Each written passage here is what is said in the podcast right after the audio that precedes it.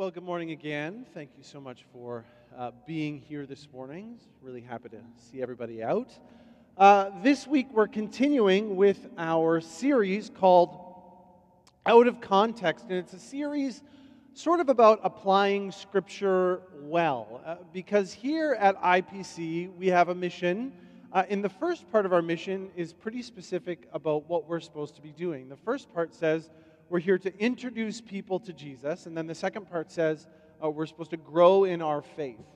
And when you're introducing somebody to Jesus or you're growing in your faith, whether you're brand new to the concept or it's something that you've been going through for a long time, and no matter where you are on your faith journey, we know that one of the greatest gifts that we have, one of the best resources that we have to both learn and to grow is Scripture, is the Word of God. And it's really, really important that we engage with it in a way that is healthy and that helps us grow, but also helps people get to know Jesus. And we're learning that more and more people are sort of turning away from religion or Christianity or faith in general. And there's a lot of reasons for that we could get into, but one of them certainly is that from time to time, people use Scripture out of context. And when that happens, it's actually quite harmful. And so we've talked about a couple ways for the last couple of weeks that Scripture is occasionally taken out of context, and we've tried to sort of help us out understand how we can do that a little bit better. And today, we're going to do the same thing. Now, through this series, I'll say this before I start, I've been consulting this book, which I've really enjoyed. It's this book by Adam Hamilton, and it's called Half Truths, God Helps Those Who Help Themselves and Other Things the Bible Doesn't Say. Now, it's a small book. It's actually, you know, there's 5 or 6 little chapters in here. It's really challenging. It bends your brain. A couple of these we're taking on in this series, and a handful of them we aren't. And so I would suggest that if you've enjoyed this series, if this is something that you felt like, wow, we've really thought about some different things that we hadn't considered, grab this little book, read a chapter every once in a while. I think you'll probably learn something. And as it happens, God helps those who help themselves is today's out-of-context biblical concept. And so I don't know if you've ever heard this before, but I certainly have lots of times. This concept that God helps those who helps themselves. And there's a little bit of research behind how this happened, and so I'm just going to give that to you. The Barna Group, which is a Christian research group in the States, they do extensive studies. They've been doing them for years and years. A lot of the things that we know and learn about trends in Christianity are coming from them, so we're really grateful for their work and their ministry. They say this. This is a study that was based in the U.S. 8 in 10 Americans think that God helps those who help themselves is a phrase that would be found in the Bible. And just over half think that it's one of the 10 commandments. So this is interesting, and we can giggle, and that's okay, that's fine. But, you know, when you're not somebody who's engaged all the time, when you're a part of a nation where Christianity has a large base, but maybe you're not in it all the time, a phrase like this that has kind of been common practice, it makes sense that something like that would exist. And just to make sure that we're being fair to our brothers and sisters from the South, generally speaking, they're theologically about 15 years behind where we are, which means that if we're a little bit more progressive or liberal on one thought or idea, they're not quite there yet. So when you look at our two countries and when we look at Christian trends, usually Canada is actually sort of a bit of the warning of what's coming next, which means if these numbers exist in the U.S., then they certainly exist here, and if not, they're probably higher. So just for a little bit of perspective sort of on how Canada in the U.S., when we read surveys, how that works. Now, how does a concept like this come to be? How does God help those who help themselves become something that so many people, whether they're Christians or just know about the Bible and Scripture, come to believe is something that's really true and biblical? Well, There's a couple of reasons. So we're going to look at the context in two ways. We're going to look at the cultural history and context first. Then we're going to look in the Bible and see maybe where that sort of thought can come from. Then we're going to talk about how we can sort of change that into something that is actually what it's meant to be and use it well in our day-to-day life. So there is some history behind this, and it starts in the 5th century BC in Greek tragedies. And there was a Greek tragedy that was written, and in one of those lines in this play, it says, "Try first thyself, and after call in God, for the worker God lends himself to those in aid." So this idea that God helps those who help themselves sort of happened in a culture first in a play, in a Greek tragedy. We move up a little bit, and the same sort of story is found in Hercules and the Wagoner in the 1st century AD. In this story, a wagon falls into the ravine, and when the driver appeals to Hercules, he's told first to get to work himself and try it out on his own, and then perhaps Hercules will come and save him and help. And perhaps where it cemented itself the most in our Western culture was in 1736, when Benjamin Franklin wrote this phrase in his work, Richard's Almanac. He wrote that phrase, which helps bring sort of this into our context. God helps those who help themselves. And so there's actually some cultural history as to how one of these things sort of slowly but surely makes its way into our regular language. And so, okay, that's cultural, but if it was just cultural, how does that happen? You'd think somebody at some point would point out and go, well, there's no real biblical basis for that. And that's where this gets interesting, because as the book is called Half Truths, God helps those who help themselves, and other things the Bible doesn't say, there's just been a little bit of half-truth in almost everything we've done in this series, and that's the case here with this morning. So, if you have your Bible app or a physical Bible with you, I would invite you to turn to 2 Thessalonians chapter 3. If you don't want to do that and you just want to look up on the screen, that is fine too. So let's read here, starting in verse 6, and then we'll go back and we'll talk about the context of this particular set of Scripture and how it could have translated itself into this idea.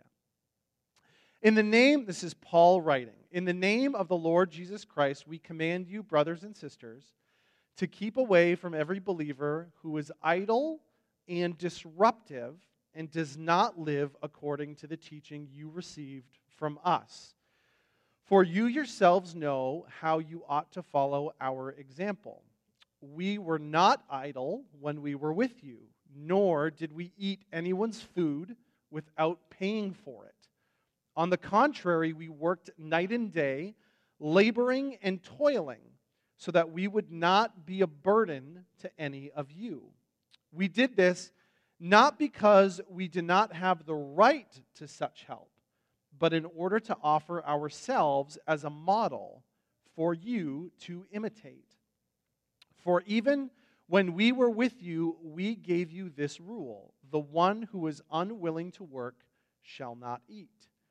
We hear that some among you are idle and disruptive. They are not busy, they are busy bodies."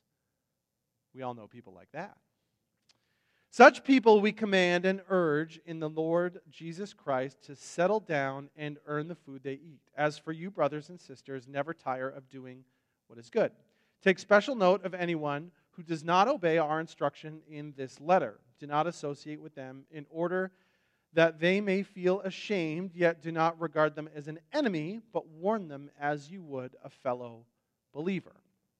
Now you're going to read this and you're going to go, "Mike, the thing that you're saying and this is very clear. This set of verses is clearly speaking against this concept, so how did that happen?" Well, here's the context into which this is written. First, Paul is writing to a group that we call the Thessalonians. They were based in, again, another port city of Thessalonica. Thessalonica was the largest city in Macedonia. it was also the capital. And we see that Paul and Silas and Timothy plant this church in Acts chapter 17. So if you want to go back and find that, you can. Now, before I get to the map here, which I will in a second, I just want to go inside baseball for sort of the church crowd here for a minute. So if you're here and you're learning about Jesus for the first time, I promise there's tons there for you. I'm just going to go inside baseball here for the church people for just a second, okay? Sometimes when we talk about church, we talk about how to get the word out. That first part of our mission statement is to introduce people to Jesus. And there's always this push and pull. There's this tug between letting the Holy Spirit work and us doing the things that we're called to do. And this word that we use sometimes that we call strategy. Like, how are we actually going to get the word out to the places that we want it to go? And sometimes there's this push and pull in the church because we sit here and we go, well, we should just do this, and if we think about it too much or if we plan too much, or maybe we'll get in the way of the Holy Spirit and it won't work. And then there's other people that go, all we need to do is strategy, and then the rest will follow. I want to point out here that as we look at this map and as we look at the things that we've learned through this series, and as we really look at Paul as a case study, look at how many places in port cities and places that lots of people would go were places that he visited. Corinth, Thessalonica, Rome, right? All of these different spots that he goes. They're hubs. They're places with a lot of traffic. They're places with a lot of people. They're places where Paul plants a church strategically in a spot, knowing that the Holy Spirit can work and that the message can go out from a place where a lot of people end up. Does that make sense? Okay, so when we sort of talk about that around here at IPC a little bit, and as that starts to come down the line in the next few months, and we sort of talking about some of the things that we're doing, we talk about them not from the sense of we think we're so great and we can accomplish all things, but we look at Paul and we go, look at the faith that Paul had, but also look at the example he set of the places he chose that he know the gospel could move out from strategically as places that people would see it and encounter it, maybe like very personally or maybe sort of on the periphery, but it would start to sort of get in there and work. Okay, now let's come back in here. Everybody can come back. If you're sort of new, that probably didn't do anything for you, but as we work through a time of transition in IPC as to what we're up to next, that part of the conversation is going to come up quite a bit, and I just thought this was a good time to maybe point that out. Okay, Paul is on his second missionary journey. So his second missionary journey is this yellow line, and if you follow it from the right side, about halfway up on the top, there's Thessalonica. So that's where this letter is written to. And what happened is that Paul and Silas and Timothy, they plant this church in Thessalonica. And then, you know, they teach the gospel and they talk about Jesus. And one of the things they talked about and one of the things that they taught was that people should be ready for the return of Jesus soon. We've talked about this for years and years. Jesus is returning. Jesus is coming back. Nobody knows the day or the hour, but we know that he's coming back. And in those times, when Jesus left, he said, basically, is the way that a lot of people interpreted was, I'll be right back. And so when they were speaking and preaching and teaching about this, this was a lot of their attitude. I'll be right back. And so when Paul would teach, sometimes people would think, oh, Jesus is coming like tomorrow, so I don't need to work anymore. I don't need to do that much anymore. I don't need to go out and toil. I don't need to do the crops. I'm the worst farmer in the world, right? There are so many people in this room going, you are just, I know, I need to visit more places. Right? You need to work. I don't need to do that anymore. I can just sit. I can wait because Jesus is going to come. He's going to fulfill all my needs. I don't have to worry about it. And this was sort of some of the attitude that was creeping into the Thessalonians in that beginning of the church. And so Paul hears that this is happening, and he goes, oh boy, okay, that's not really what I mean. That's what I meant. Jesus is coming back, but that doesn't mean you just get to relax. That doesn't mean that you don't have to do anything. You still have to work.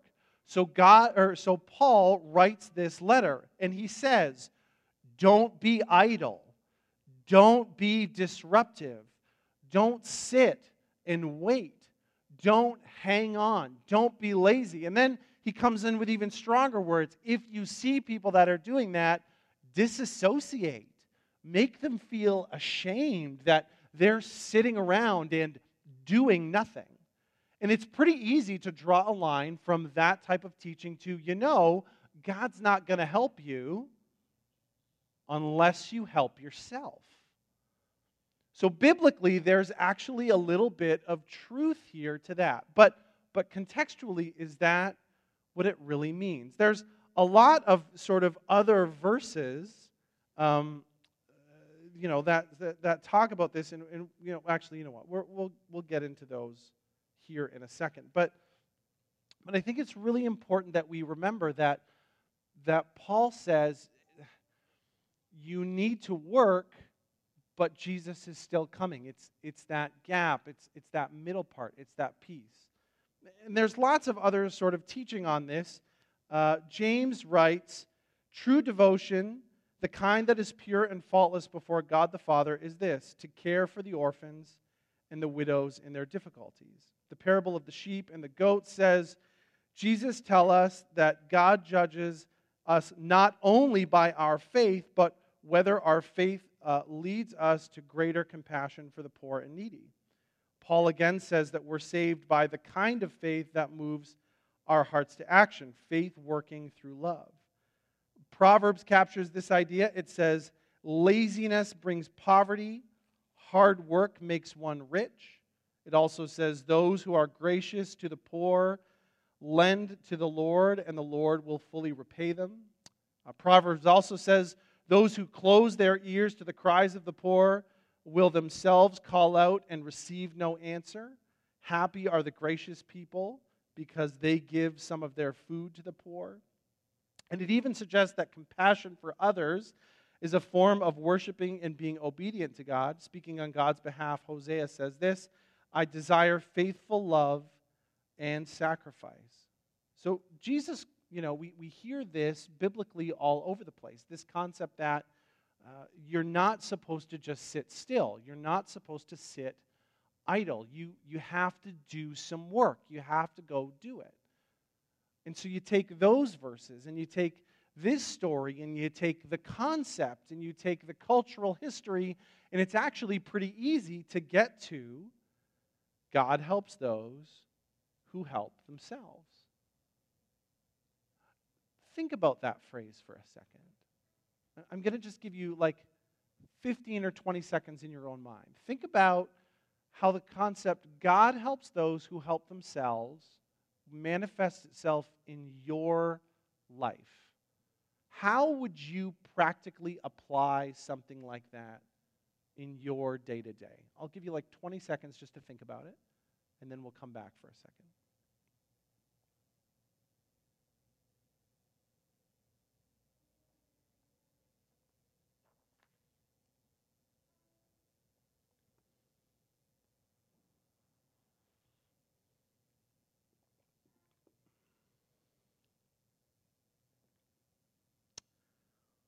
I want to ask people, but things that come to my mind right away are, okay, if God helps those who help themselves, and I don't feel like that I'm getting the help that I need, am I not helping myself enough?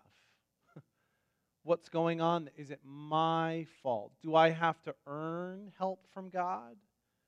Is that something that comes only after, is God's grace or forgiveness something that I don't have access to yet? Have I not done the right things to help myself? We can, again, as we've seen in the last 2 weeks, sort of spiral into this sort of vortex of not really having any clear answers to come out of. And so there's a couple of problems. I mean, there's a handful of problems with this phrase, but specifically here's a couple. The first sort of half-truth is this, that a phrase like this can actually justify our lack of service to other people. So let me say that again. A phrase like this can justify our lack of service to other people. And you can see how this would happen. We might look at somebody, and we might go, boy, I'd really love to help you, but it doesn't look like you're helping yourself. And so I'd love to show you some compassion and give you a little grace, but boy, I just need to see something out of you first. That's a problem. That's not what we're called to. That's not how we're called to be. God is clearly concerned, as we read here in these verses previously, about the poor, about the orphans, about people who are on the fringes, who are on the outside. In Leviticus, it says, when you reap the harvest on your land, do not reap to the very edges of your field or gather the gleanings of your harvest. Leave them for the poor and for the foreigner riding amongst you, for I am the Lord. This teaching that God was giving them was say, when you harvest your field, don't do it all, because there are going to be some people that just need a little bit of help. And so give it to them by not taking everything from yourself, but offering some of what you have to them. That concept goes away or gets really muddy with the phrase, God helps those who help themselves, because we are imperfect people. And I don't know about you, but occasionally I am selfish. It happens with my time, with my thoughts, with my grace, with my patience, with my gratitude. I just don't want to give it. And it's pretty easy for me to draw a line, to look at somebody who might need my help and go, well, you put yourself in that spot, and when I see you starting to work yourself out of it, maybe I'll come around. Okay, that sounds terrible. We've all thought it at least once, which is why there's a nervous giggle. Okay? That concept, that attitude, that little bit in your heart, that comes from this. You justify that action by saying, well, God helps those who help themselves, and if His grace is limited, then so can mine be. And that's a problem, because God's grace isn't limited. It didn't just come for a few people. It came for all of us. But it's pretty easy for us to get self-righteous in that moment. Whew, and we just need to relax from that, right? We need to remember that, as Lauren was reminding me this week, God didn't invite a few people to the banquet. God throws a banquet and He invites people, and then some of those people come and He invites more people, and He invites more people, and He invites the people that have no business being at the banquet, because the banquet isn't exclusive. It's for everybody, because that's who God's grace is for. It's not just for people who help themselves.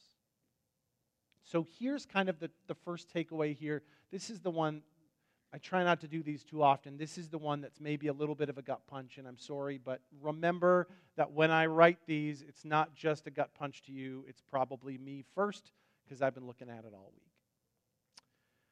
If you're a Christian and have no compassion for those in need and do little to care for them because you believe that God helps those who help themselves, you have missed an essential component of the gospel. You just have. You might not have done it on purpose. You might not even know you're doing it on purpose, but it's happening. And so that's one of those moments that it might be time to look internal and go, I might need to do some praying here. We might need to work on this. Here's the other piece. If you're not a Christian and you believe that you can't be because somehow you need to earn God's help, you're also missing an essential component of the gospel. And I don't know if any of you are here this morning or if anybody online is feeling that, but if you are, I want you to know that there's more to the gospel than just that little piece that you might know, because God's grace extends to all of us equally. Now, here's the second problem. Here's the second half-truth. Here's the second piece that's a little bit damaging when we think about this. Some people are just too deep in sin and despair to find their way out. Some people are just too deep and too in despair to find their way out. Sometimes people are so lost that they just don't know what to do. And you don't need to think about that in a big, like, life circumstance. Think about a small moment in your life where you were sitting on the floor and something had happened and you just went, I literally have no idea what to do next. I feel like I did everything right. I feel like things probably shouldn't have gone this way, and they did. Everything I think about isn't going to work. What do I do? What do you normally do? You call a friend or you pray and you reach out, because in that moment you actually don't have the internal power to pull yourself up by your bootstraps. And the irony here with a phrase like this is that we just celebrated Easter. We just celebrated the death and the sacrifice and the resurrection of Jesus for us, because we couldn't do it ourselves. Yet, God only helps those who help themselves. It's kind of in direct contrast of that whole thing we just celebrated 4 weeks ago. Sometimes we think that other people deal with that. I never get that deep, but other people do. Again, let's just check that. Maybe we do. Maybe we are a little bit deeper than we can get ourselves out of sometimes. Maybe that's something that we need to work on. One of my favorite shows, television shows of all time, is The West Wing. I don't know if there's any fans of The West Wing here. Oh, I have one small clap from the back. That's amazing. Lauren can attest to you that I've probably watched the series, 15 times or something like that. It's, you know how some people put on a TV show in the background and it just plays and it lets you, like, you do work? Mine is The West Wing. And there's this story where two of the main characters are talking about getting in despair. And the story is there's a guy and he falls in a hole. And he's calling for help, and he's calling for help because he's in this hole. And he can't get out, and he can't get out. And he has friends that call and they say, hey, try to climb this or try to do that, and they can't do it. And finally, a friend walks by and jumps in the hole with him. And he goes, what are you, an idiot? Now we're both stuck in the hole. And the guy goes, yeah, but I've been down here before, and I know the way out. Right? We were down in the hole, and Jesus jumped in with us and led us the way out. And the fact that we would then take that and go, and that was just for me, is crazy. So let's not do that. Now, if you've been paying attention for the last 2 weeks, you will go, okay, Mike, this is all really nice, but for the last 2 weeks, everything you've said is, okay, so let's look at the first week, Jeremiah 29:11. For I know the plans I have for you. And we did all that, and we did all this teaching, but the end was, you know, you can't just sit idle. You can't just sit still. You have to move. You have to work. So, Mike, is 2 weeks ago in contrast to this? God is saying you have to do something, but you have to seek after him, but also, you know, does God just help those who help themselves? But is that helping yourself? Right? And then last week we talked about this. God never gives you more than you can handle was the out of context one last week, right?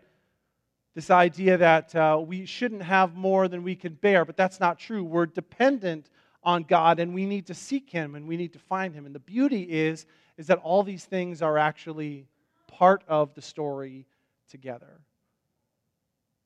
We're still called to seek after God. We're still called to pray and look for him and to call on the Holy Spirit. But we're also called to remember that there are a lot of people that don't know how to do that, or haven't been there, or haven't been taught, or don't know about that level of grace at all, or maybe knew that level of grace and were treated terribly by people in that community and ran away from it, not because of Jesus, but because of something they experienced from us. And so we need to take the whole picture in when we do that. We need to remember that, you know what? We do have a responsibility as people who are in the faith to seek after and follow Jesus, but we also have a responsibility to sit beside our neighbor, whether we know them or not, whether we agree with them or not, whether we like them or not, and we need to sit with them, and we need to jump in that hole, and we need to lead them to Jesus too. It's not just one little thing. It's all together. Because, like we've said this whole time, when you take one little phrase or one little verse biblically and you isolate it, it can take on a life of its own. But when you look at Scripture as a whole, and what you look at what Christ has done for us as a whole, it helps us know how to live and operate and work in each individual scenario. So, when we can help ourselves, we should. We absolutely should. That doesn't mean we should sit idle. We should still seek after God. We should still pray for wisdom and guidance and encouragement and all of the things that we need. But we can't assume that everybody else can. And we can't assume that everybody else knows how. And we can't assume that even if somebody has been in the faith for a long time, that in that moment, they're not the one sitting on the floor that's experienced it all but just doesn't know what to do next. So let's take that little part of us. Let's take what this phrase has taught us, both about ourselves and how we treat others, and let's just get rid of it. Let's remember that God's grace falls on all of us, that we all need it at different times, and that we as the body of Christ are called to help each other along the way. Call out to God and lead us. Amen? Okay, let's pray together. God, thanks so much. Thank you for your love and your grace and your kindness. Thank you that it is everlasting, that it is endless, that it is deep, that it is wide. Thank you that in the moments that we can do something, you have taught us how to seek after you. And in the moments that we don't know what to do, we are not in a position where we need to figure it out before you show up. And God, I pray that as we live our lives day to day, that you would teach us how to be people with compassion and love and care so that we wouldn't take a God helps those who help themselves attitude into our lives and decide who we're going to help based on that. God, break our hearts for everybody, for those who know you and for those that don't. In Jesus' name, amen.